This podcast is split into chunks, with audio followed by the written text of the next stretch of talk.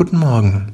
Vor kurzem hörte ich, wie sich ein paar Jugendliche darüber unterhielten, dass Ampelwähler verrückt und geistesgestört seien. Das hat mich ziemlich irritiert, aber es ergab sich leider keine Gelegenheit, darüber ins Gespräch zu kommen.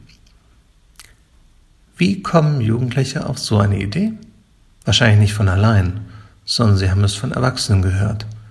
Aber die Frage bleibt, wie kommt man auf so eine Idee?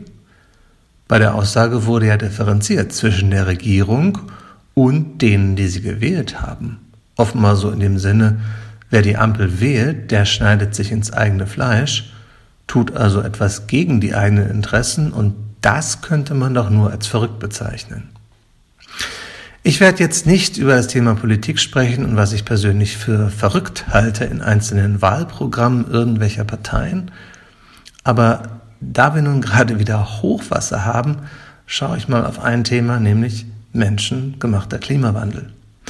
Und in diesem Fall stimmt die Einschätzung.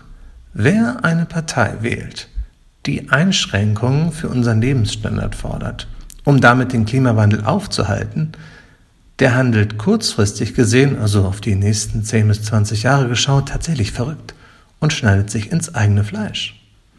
Kurzfristig gesehen, wie gesagt. Aber wir Menschen schauen ja oft nur auf das, was uns direkt vor Augen liegt, weil uns der Blick in eine fernere Zukunft schwerfällt.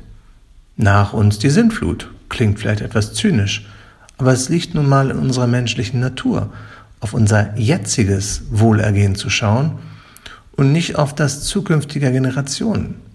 Was kümmert es uns, wie es den Menschen in 50 oder 100 Jahren gehen wird? Nach uns die Sintflut. Ach, apropos Sintflut. In der alten Geschichte heißt es, dass Noah ein Schiff baute, weit ab vom Meer, irgendwo auf dem Trocknen, und man kann sich leicht vorstellen, wie sich die Leute über ihn totgelacht haben, während er dieses Schiff baute. Zumindest bis zu dem Tag, an dem der Regen kam. Wie sagte es schon Jesus, als er vom Weltende sprach? Da wird es sein wie in den Tagen vor der Sintflut. Sie aßen, sie tranken, sie heirateten und ließen sich heiraten bis an den Tag, an dem Noah in die Arche hineinging, und sie beachteten es nicht, bis die Sintflut kam und raffte sie alle dahin. Wollen wir uns wirklich auch so verhalten?